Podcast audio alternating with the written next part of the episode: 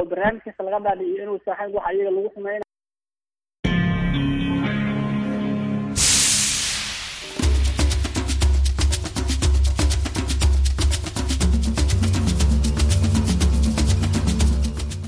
Hii ni idhaa ya Kiswahili ya Sauti ya Amerika, VOA, ikitangaza kutoka Washington DC. Karibu katika matangazo yetu ya nusu saa yanayoanza saa kumi na mbili na nusu jioni saa za Afrika ya Kati na saa moja na nusu usiku kwa saa za Afrika ya Mashariki. Tunasikika kupitia redio Citizen nchini Kenya, RFA nchini Tanzania na 93.7 FM Kaya Mombasa, na bila kusahau FM za VOA 107.5 Nairobi na 107.8 Mombasa, 102.8 Lubumbashi, 92.2 Goma, 97.4 Bukavu na 97.7 Kisangani nchini Jamhuri ya Kidemokrasia ya Kongo na 104.3 Kigali, Rwanda. Ninayekukaribisha hii leo mimi ni Idi Ligongo. Katika matangazo yetu ya leo tunakuletea kipindi cha maswali na majibu kikifuatiwa na viji mambo, lakini kwanza tunakusomea habari za dunia.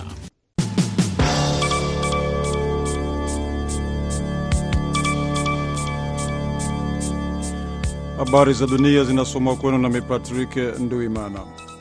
Mwanasiasa mkongwe na mgombea urais mwaka 2015 kupitia tiketi ya chama cha demokrasia na maendeleo CHADEMA nchini Tanzania, Edward Lowassa amefariki dunia leo Jumamosi akiwa na miaka 70 katika taasisi ya moyo ya Jakaya Kikwete jijini Dar es Salaam alipokuwa akipatiwa matibabu ya magonjwa ya utumbo, matatizo ya mapafu pamoja na shinikizo la damu.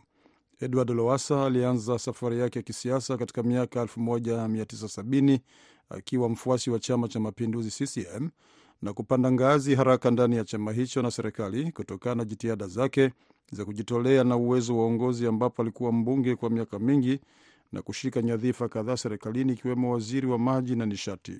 Lowassa aliteuliwa kuwa waziri mkuu chini ya uongozi wa Rais Jakaya Mrisho Kikwete mwaka 2005 mpaka mwaka 2008 ambapo alijiuzulu kutokana na kashfa ya ufisadi na kuweka historia ya kuwa waziri mkuu wa kwanza kujiuzulu nchini Tanzania, kitendo ambacho wengi walikiona kama ushujaa na uwajibikaji mkubwa. Baada ya kuondoka serikalini, Lowassa aliamua kubadili mwelekeo wake wa kisiasa na kujiunga na upinzani, ambapo alikuwa mgombea wa urais kwa tiketi ya chama cha demokrasia na maendeleo CHADEMA katika uchaguzi wa mwaka 2015. Ingawa hakufanikiwa kupata ushindi, alionyesha ujasiri na azma yake ya kuleta mabadiliko. Hata hivyo, tarehe mosi Machi 2019 Lowassa alijiunga tena na chama chake cha mwanzo cha CCM akihama kutoka CHADEMA na kupokelewa na hayati Rais John Pombe Magufuli. Kufuatia kifo hicho, serikali ya Tanzania imetangaza maombolezo ya siku tano, huku Rais Samia Suluhu Hassan kupitia ukurasa wake wa X akimweleza Lowassa kama kiongozi mahiri aliyejituma na kujitoa kwa ajili ya taifa lake. Ripoti hii imeandaliwa na mwandishi wetu wa Dar es Salaam, Amri Ramadhani. Israel imefanya mashambulizi ya anga katika mji wa Gaza wa Rafa baada ya waziri mkuu Benjamin Netanyahu kuamuru jeshi lake kufanya mpango wa kuwahamisha raia kutoka mji huo wa mpaka wa kusini kabla ya mashambulizi ya ardhini yanayotarajiwa. Shirika la habari la Associated Press likinukua maafisa wa afya na mashahidi limeripoti kwamba watu 28 waliuawa wakati nyumba kadhaa katika eneo la Rafa ziliposhambuliwa. AP imesema watoto ni miongoni mwa waliouawa. Ofisi ya Netanyahu Ijumaa ilisema jeshi lilipewa amri ya kuandaa mpango wa kuwahamisha raia huko Rafa na kutokomeza vikosi vinne vya jeshi la Hamas ambavyo vilikuwa huko. Haitawezekana kufikia lengo la vita vya kuitokomeza Hamas kwa, kwa kuiachia kambi zake nne za kijeshi huko Rafa, Netanyahu alisema katika taarifa, akiongeza kuwa kinyume chake ni wazi kwamba operesheni kali huko Rafa zinahitaji raia kuondoka kwenye maeneo ya mapigano. Taarifa hiyo haikueleza lini mpango huo utaanza kutekelezwa na wapi zaidi ya Wapalestina milioni moja na laki nne watahamishiwa, huku maafisa wa Umoja Mataifa wakisema mara kadhaa kwamba hakuna sehemu yoyote iliyosalama huko Gaza. Netanyahu alisema wiki hii kwamba Rafa na mji wa Khan Yunis ndizo ngome mbili za mwisho za Hamas. Hayo yakiripotiwa, Wapalestina 2864 waliuawa na wengine 67611 kujeruhiwa katika mashambulizi ya Israeli huko Gaza tangu Oktoba 7, wizara ya afya huko Gaza imesema katika taarifa leo Jumamosi. Jeshi la Israel liliua Wapalestina 117 na kujeruhi wengine 152 katika saa 24 zilizopita huko Gaza, taarifa hiyo imeongeza. Wagombea wanaoungwa mkono na chama cha kiongozi wa upinzani anayefungwa jela Imran Khan wanapanga kuunda serikali. Afisa mkuu msaidizi wa waziri mkuu huyo wa zamani amesema Jumamosi, akiwataka wafuasi kuandamana kwa amani ikiwa matokeo ya mwisho ya uchaguzi hatatangazwa. Taifa hilo la kusini mwa Asia lenye watu milioni 241 lilipiga kura siku ya Alhamisi katika uchaguzi mkuu, huku nchi hiyo ikipambana ili kujikwamua kuondoka kwenye mzozo wa uchumi na kukabiliana na ghasia za wanamgambo katika mazingira yenye mgawanyiko mkubwa wa kisiasa. Wote Khan na mpinzani wake mkuu Nawaz Sharif aliyehudumu kama waziri mkuu mara tatu, jana Ijumaa walitangaza ushindi na kuongeza hali ya sintofahamu kujua nani ataunda serikali katika kipindi ambapo kunahitajika sera ya haraka kukabiliana na changamoto kadhaa. Gohar Khan, mwenyekiti wa chama cha Imran Khan cha Pakistan Tehrik Insaf PTI, ambaye ni pia wakili wa waziri mkuu huyo wa zamani, amezitaka taasisi zote za Pakistan kuheshimu mamlaka ya chama chake. Unaendelea kusikiliza habari za dunia moja kwa moja kutoka studio za Sauti ya Amerika, Washington DC. Ukraine imesema mashambulizi ya ndege zisizokuwa na rubani za Rusia kwenye mji mkubwa wa pili wa Ukraine wa Kharkiv yaliua watu saba Jumamosi, wakiwemo watoto watatu na kusababisha moto ulioharibu nyumba na majengo mengine ya raia. Ndege zilizokuwa na rubani Ijumaa zililenga majengo ya raia ndani na karibu ya Kharkiv, maafisa wamesema, na kuua watu saba, wakiwemo watoto watatu. Gavana wa mkoa huo Ole Sinehubov aliandika kwenye mtandao wa Telegram kwamba ndege zisizokuwa na rubani ziliharibu majengo ya raia katika wilaya ya Nemeskialinski. Shambulio hilo la ndege zisizokuwa na rubani zilizotengenezwa na Iran lilisababisha moto mkubwa ambao uliharibu takriban nyumba 14 za watu binafsi. Jeshi la anga la Ukraine limesema lilitungua ndege zisizo na rubani 23 kati ya 31. Na chama cha siasa kali za mrengo wa kushoto nchini Afrika Kusini cha Economic Freedom Fighters ambacho kinapata umaarufu katika uchunguzi wa maoni na kuonekana kuwa chama kikuu cha upinzani kimeanzisha kampeni ya uchaguzi Jumamosi kabla ya uchaguzi wenye ushindani mkali. Mwisho wa habari za dunia kwa wakati huu, lakini nawaacha na wenzangu Abdu Shakur Abud katika kipindi cha maswali na majibu pamoja na, bibi, na BMJ Moridhi katika kipindi cha viji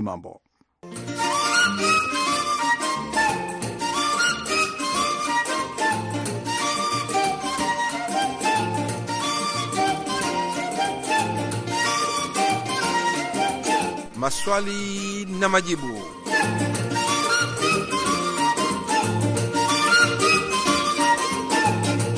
Assalamu alaikum mpendwa msikilizaji, popote pale ulipo, ujambo. Karibu katika kipindi cha maswali na majibu kutoka idhaa ya Kiswahili ya Sauti Amerika. Hapa studio 15 ni mimi Abdu Shakur Abud, hii leo nikishirikiana na Aida Isa kuchambua barua zenu na kwenye barua pepe ya anwani yetu VOA Swahili at voanews.com. Sasa bila kupoteza wakati, nampisha Aida hapa atuambie nani anatufungulia uwanja. Asante sana, na anayebahatika kwa hii leo ni Longututi, tajiri wa Mombasa, Kenya. Anasema kwa unyenyekevu kabisa, bila majigambo, kwa nini kituo cha utangazaji cha BBC wamekuwa wanatoa taarifa za upotoshaji dhidi ya watumishi wa Mungu kutoka Afrika kama ilivyo kwa TB Joshua na wengine? Hapa Abdu Shakur, kuna kazi, kwani sidhani kituo kama cha BBC kitatoa habari au taarifa za kupotosha wasikilizaji au waangalizi wao, maana hata sisi hapa VOA hatuthubutu kutoa taarifa kama hizo au unasemaje? Kwa kweli, Aida, umesema kweli kabisa. Vituo vikuu vya utangazaji duniani haviko katika kazi za upotoshaji au udaku. Tunafanya kazi kwa kutoa habari za kuaminika, na hiyo ndio nguzo kubwa ya mwandishi habari yoyote. Uhakikishe kwamba habari unazitoa ni za sahihi na za ukweli na kwa wakati unaohitajika. Sasa sijui msikilizaji anamaanisha nini, lakini tunavyofahamu, katika miaka ya hivi karibuni kumekuwa na ripoti zinazoongezeka kwa makanisa yanayozidi kuwa makubwa na mengi sana huko Afrika. Hata unasikia kuna watu wanaojiita kuwa ni mitume na mapadri wanaodai wanaweza kutibu watu na kadhalika. Sasa vituo kama vyetu vikipata habari kama hizo na kufanya uchunguzi wa kina kutokana na ushahidi wa waumini au watu wengine na kupata ukweli wa mambo kwamba kuna matatizo yanayotokea, udanganyifu au mambo kama hayo, sasa kwa mojawapo ya jukumu letu sisi tutatangaza habari zile. Sasa kwa waumini wanaweza kuchukulia kwamba ni jambo la kuchafua jina la mkuu yule au jina la kanisa, lakini pakiwa na ushahidi wa dhati, na mi naamini kwamba BBC lazima wamefanya utafiti. Sijui ni ripoti gani unasema wanafanya utafiti wa ndani kama vile sisi tunafanya utafiti kabisa, kama tunavyofanya utafiti ikiwa ni swala la ujirushwa, ikiwa ni swala la siasa, ikiwa swala la uchumi, tunatangaza. Sasa yule muumini anaweza kuchukulia kwamba hiyo ni uchafuzi wa dini yao au uchafuzi wa kanisa wa ule mtu, lakini kama tunatoa taarifa ya rushwa, tunasema kama kashfa ya unyanyasaji ya watoto na wakuu wa kidini tumekuwa tukiripoti zinapatikana na tunatangaza. Kwa hivyo siwezi kusema kwa niaba ya BBC kama ulivyouliza, lakini mi nitakuachia wewe msikilizaji.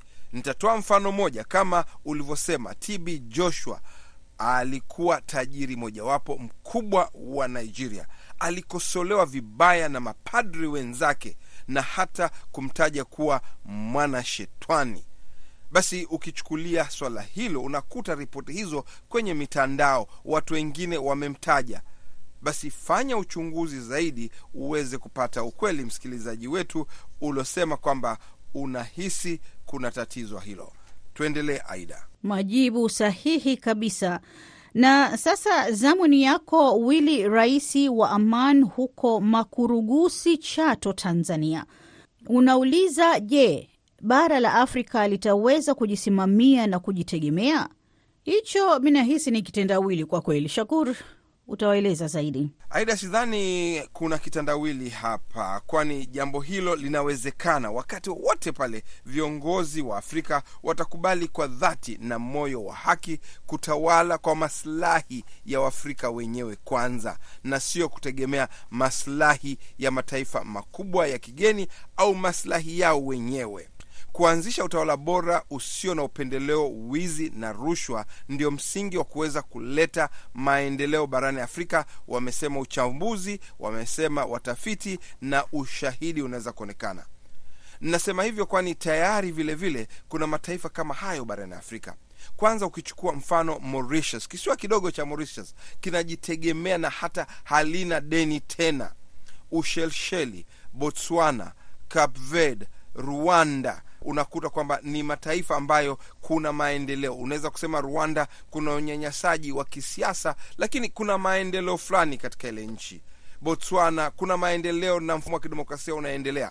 Senegal ilikuwa inaendelea mpaka juzi, pakatokea ghasia na kiongozi kubadilisha uchaguzi. Kwa hivyo kuna njia zinaweza kufanyika ikiwa viongozi wa nchi hizo wameweka mifumo ya kuleta maendeleo na kujitegemea, na wanafanikiwa na wanafahamu vyema mahitaji ya wananchi na wanaheshimu kwamba wamefika pale kutokana na matakwa ya wananchi na katiba na ahadi walizotoa. Nchi nyinginezo zikifanya hivyo, Afrika itaweza kujitegemea, kwani Asia na nchi za Kiarabu zilichukua uhuru sawa na nchi za Afrika, zilikuwa maskini sawa na nchi za Afrika. Angalia mahala zimefika hii leo, kutokana na rasilimali zao. Nchi za Kiarabu mafuta zimetajirika, Asia zimefanya mageuzi ya kiuchumi na mageuzi ya kilimo, wametajirika. Kwa hivyo jambo hilo linawezekana kwa Afrika tukiwa na viongozi wenye nia safi ya kweli na dhati kuongoza bara la Afrika. Ninakubaliana nawe kabisa, hakuna tendawili hapa, ila ni dhamira ya viongozi wetu peke yake.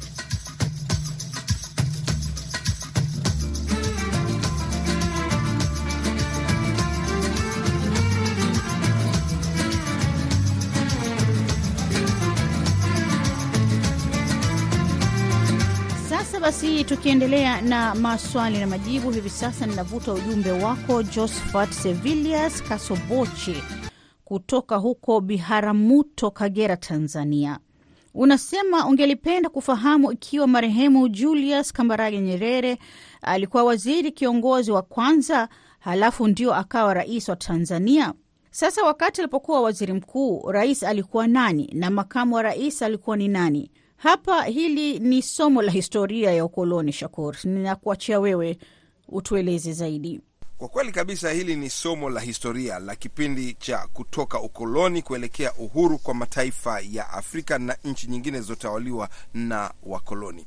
Kama tunavyofahamu, wakati wa ukoloni katika nchi zinazozungumza Kiingereza, mkuu wa taifa alikuwa malkia wa Uingereza, hapakuwepo na rais. Katika nchi zinazozungumza Kireno, mfano Msumbiji na Angola, mkuu wa taifa pia alikuwa mfalme wa Ureno, na zile zinazozungumza Kifaransa kulikuwepo mfalme Napoleon wa tatu. Halafu katika jamhuri ya tatu ndipo kukawa na marais. Kwa hivyo huko Tanganyika wakati huo, baada ya uchaguzi mkuu wa Agosti 1960 chama cha TANU kilipata ushindi na kunyakua viti sabini kati ya sabini na moja vya bunge, na Nyerere ndipo akateuliwa kuwa waziri kiongozi, na baada ya uhuru Disemba 9, 1961 akawa waziri mkuu. Wakati huo wote hapakuwa rais isipokuwa Malkia Elizabeth alikuwa mkuu wa taifa hadi nchi hiyo kugeuka na kuwa jamhuri, na hapo rais akawa ni Julius Kabarange Nyerere. Kwa hivyo nafikiri nimeeleza vizuri swala hilo, na hapo ndo historia fupi tu kueleza namna ilivyokuwa, kama msikilizaji alivyopendelea. Unaendelea kusikiliza kipindi cha maswali na majibu kinachokujia kutoka hapa studio za VOA mjini Washington DC. Na sasa hivi sasa bahati yako ni Ngasa wa Ipya, ukiwa huko Gukalahama, Tanzania. Wewe unataka kujua ni nchi gani inaongoza kwa kilimo cha mahindi hapa duniani. Hicho kwa hakika ni chakula kikuu cha watu wengi kote duniani. Naam, kulingana na ukurasa wa worldgrain.com ukurasa wa ripoti za nafaka ni kwamba Marekani ndio inaongoza ikiwa imezalisha wastani tani milioni 354.19 kwa mwaka 2023 ikifuatiwa na Uchina tani milioni 274, Brazil milioni 136. Nchi za Umoja wa Ulaya pamoja zimechukua nafasi ya nne. Kwa upande wa Afrika ni Afrika ya Kusini ikiwa nafasi ya nane katika uzalishaji wa mahindi kwenye orodha ya dunia ikizalisha tani milioni 17.3 za mahindi duniani. Kwa hivyo orodha unayo msikilizaji, nadhani umeridhika. Tukiendelea na maswali na majibu, anayebahatika kusomewa swali lake hii leo ni msikilizaji wetu wa muda mrefu Ochieng George kutoka huko Kenya. Yeye anauliza kundi la wanamgambo wa kihudhi wa Yemen lilianzaje na liko na uhusiano gani na serikali ya Yemen? Asante kwa swala hili. Na kundi la Hudhi ni la kisiasa na kijeshi liloanzishwa miaka 1990 huko Yemen, jina ikimaanisha Ansar Allah, waungaji mkono Mwenyezi Mungu, na linatokana na hasa watu wa kabila la Wahudhi wa Yemen wa dhehebu la Kishia. Uongozi wake uko chini ya kiongozi wa kidini Hussein al Hudhi. Ulijitokeza kama vuguvugu vugu kubwa la upinzani dhidi ya rais wa muda mrefu Ali Abdullah Saleh aliyokuwa akitawala kaskazini mwa Yemen. Wanamtuhumu kwa ulaji rushwa na kuunga mkono Saudi Arabia na Marekani. Wakati huo ali Saleh alikuwa rais wa kwanza wa muungano wa Yemen kaskazini na kusini Mei 22, 1990 hadi kujiuzulu kwake Februari 25, 2012. Kabla ya hapo alikuwa rais wa Yemen kaskazini kuanzia mwaka 1978. Aliuliwa na mlenga shabaha wa kihudhi Disemba 4 mwaka 2017 kwa madai kwamba alikuwa msaliti. Unajua, alikuwa upande mmoja aliungana na Wahudhi akaenda akarudi tena akaungana na wale Wasunni wanaomuunga mkono Marekani. Sasa tukirudi katika kundi hilo la Kihudhi ni kwamba mwaka elfu mbili na tatu lilishawishiwa na kundi la Washia wa Lebanon, Hezbollah, na kufuata msimamo wao wa kupinga Marekani, Israel na Mayahudi. Kiongozi wa kundi hilo Hussein al Hudhi aliuliwa na jeshi la Yemen mjini Saad mwaka elfu mbili na nne na hapo kuanzisha uasi wa Wahudhi dhidi ya taifa la Yemen baada ya kupigana na utawala Saleh kwa muda mrefu, na kiongozi wake wakati huo ikachukuliwa na Abdul Malik al Hudhi. Kundi likajiunga na mapinduzi ya Yemen mwaka 2011 na kuanzisha malalamiko au maandamano makubwa ya njiani kupinga utawala wa serikali kuu kwa kuungana na makundi mengine ya upinzani na hatimaye kujiunga kwenye majadiliano ya kitaifa mwaka huo katika lengo la kuleta umoja wa Yemen mara nyingine baada ya vita vya wenyewe kwa wenyewe kuendelea, lakini kukataa mkataba wa maridhiano ndo kundi hilo likasababisha uwe vita vingine vya wenyewe kwa wenyewe. Makubaliano yalikuwa ni kukabidhi madaraka kati ya pande hizo mbili. Kundi hilo likafikia makubaliano na Sale na kuweza kuchukua udhibiti wa mji mkuu wa Sana na kuikasirisha sana Saudi Arabia ambayo ilianzisha vita na washirika wengine wa nchi za Kiarabu na kurudisha serikali iliyotambuliwa kimataifa huko eneo la kusini na hapo tena basi tunafahamu vita vya Yemen vikaendelea hadi mwaka jana. Basi kwa hayo, asante sana mpendwa msikilizaji kuungana na sisi katika maswali na majibu. Asante, tulishirikiana na Aida Isa. Mimi ni Abdu Shakur Abud, namwona BMJ Muridhi anapiga hodi hapo, anaingia na viji mambo. Hadi wakati huo, wikendi njema, kwa heri.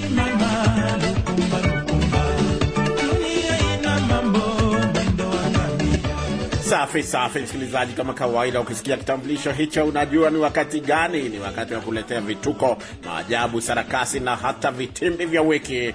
Ni wakati wa viji mambo. Jina langu ni BMJ Mridhi.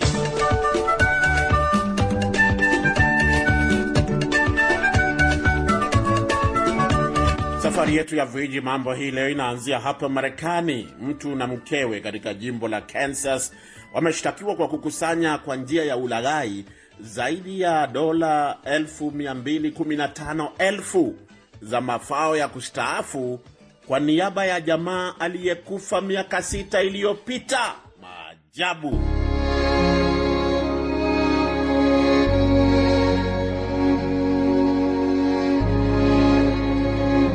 Ajabu hata zaidi ni kwamba watu hao walikuwa wameficha mwili wake ndani ya nyumba yao kwa miaka hiyo sita. Mamlaka zimesema kwamba Mike Carroll alikufa miaka sita iliyopita akiwa na umri wa miaka 81, lakini polisi wa Overland Park hawakugundua mwili wake hadi mwaka jana baada ya mkwe wake Ritter kuwaita polisi kuripoti kifo chake katika kitongoji cha Kansas City. Waendesha mashtaka wanasema Lene Rita na Kirk Rita wote wenye umri wa miaka 61 waliendelea kuweka na kutumia akaunti za benki za Carol hata wakati mwili wake ukiwa umehifadhiwa.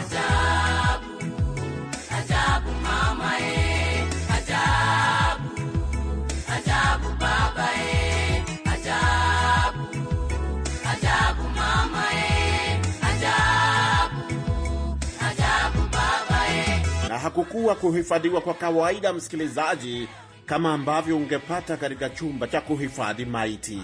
Mwili huo kwa miaka yote hiyo ulikuwa kwenye kitanda katika nyumba aliyokuwa akimiliki. Leni Rita, msikilizaji, ni bintiye marehemu.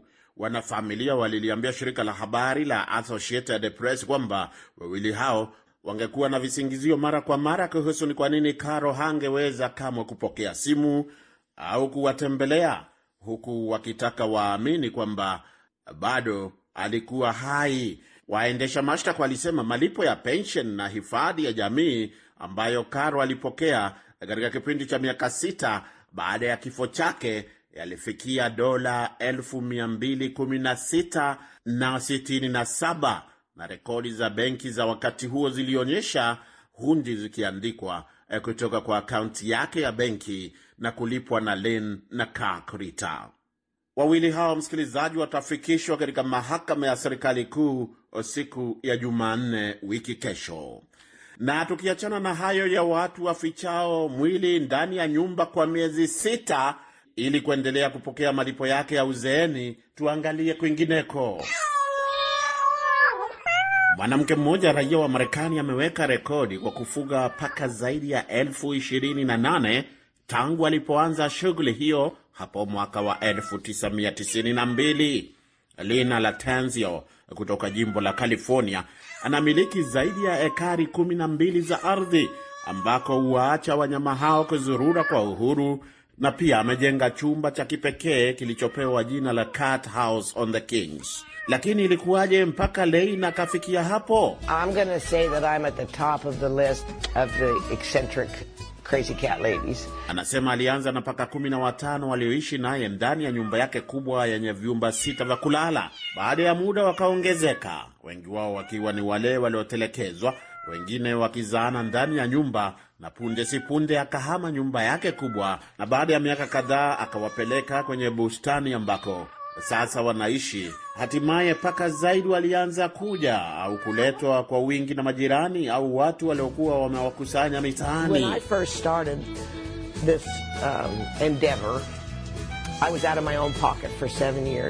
I spent my retirement, I sold my car, I sold my wedding ring. Anasema alipoanza kwa mara ya kwanza alitumia pesa zake kwa zaidi ya miaka saba. Akatumia muda wake wa kustaafu, akauza gari lake, akauza pete yake ya ndoa, na maisha yake yote yakawa ni kuhusu paka. Msikilizaji, sasa amejenga hospitali, chumba cha wagonjwa, yaani paka mahututi, na amewaajiri dazani za wahudumu wa afya. Sasa Linea mwenye umri wa miaka 67 anasema kwa mwaka anatumia dola za Marekani milioni moja na laki sita. We're at 1.6 million US dollars a year. Na kwa hayo kuhusu maelfu kwa maelfu ya paka waliofugwa, wengi wao wakipata hifadhi baada ya kutelekezwa. Naona muda wangu hapa studio umekatika, msikilizaji. Makala haya hutayarishwa na kuletwa kwako nami BMJ Mridhi, lakini kabla sijaondoka, kama ilivyo ada, na kuacha na kauli yetu ya wiki hii kwamba paka akiondoka, panya hutawala. Kisa na maana, dunia imejaa viji mambo. Oh, mwanangu, dunia ina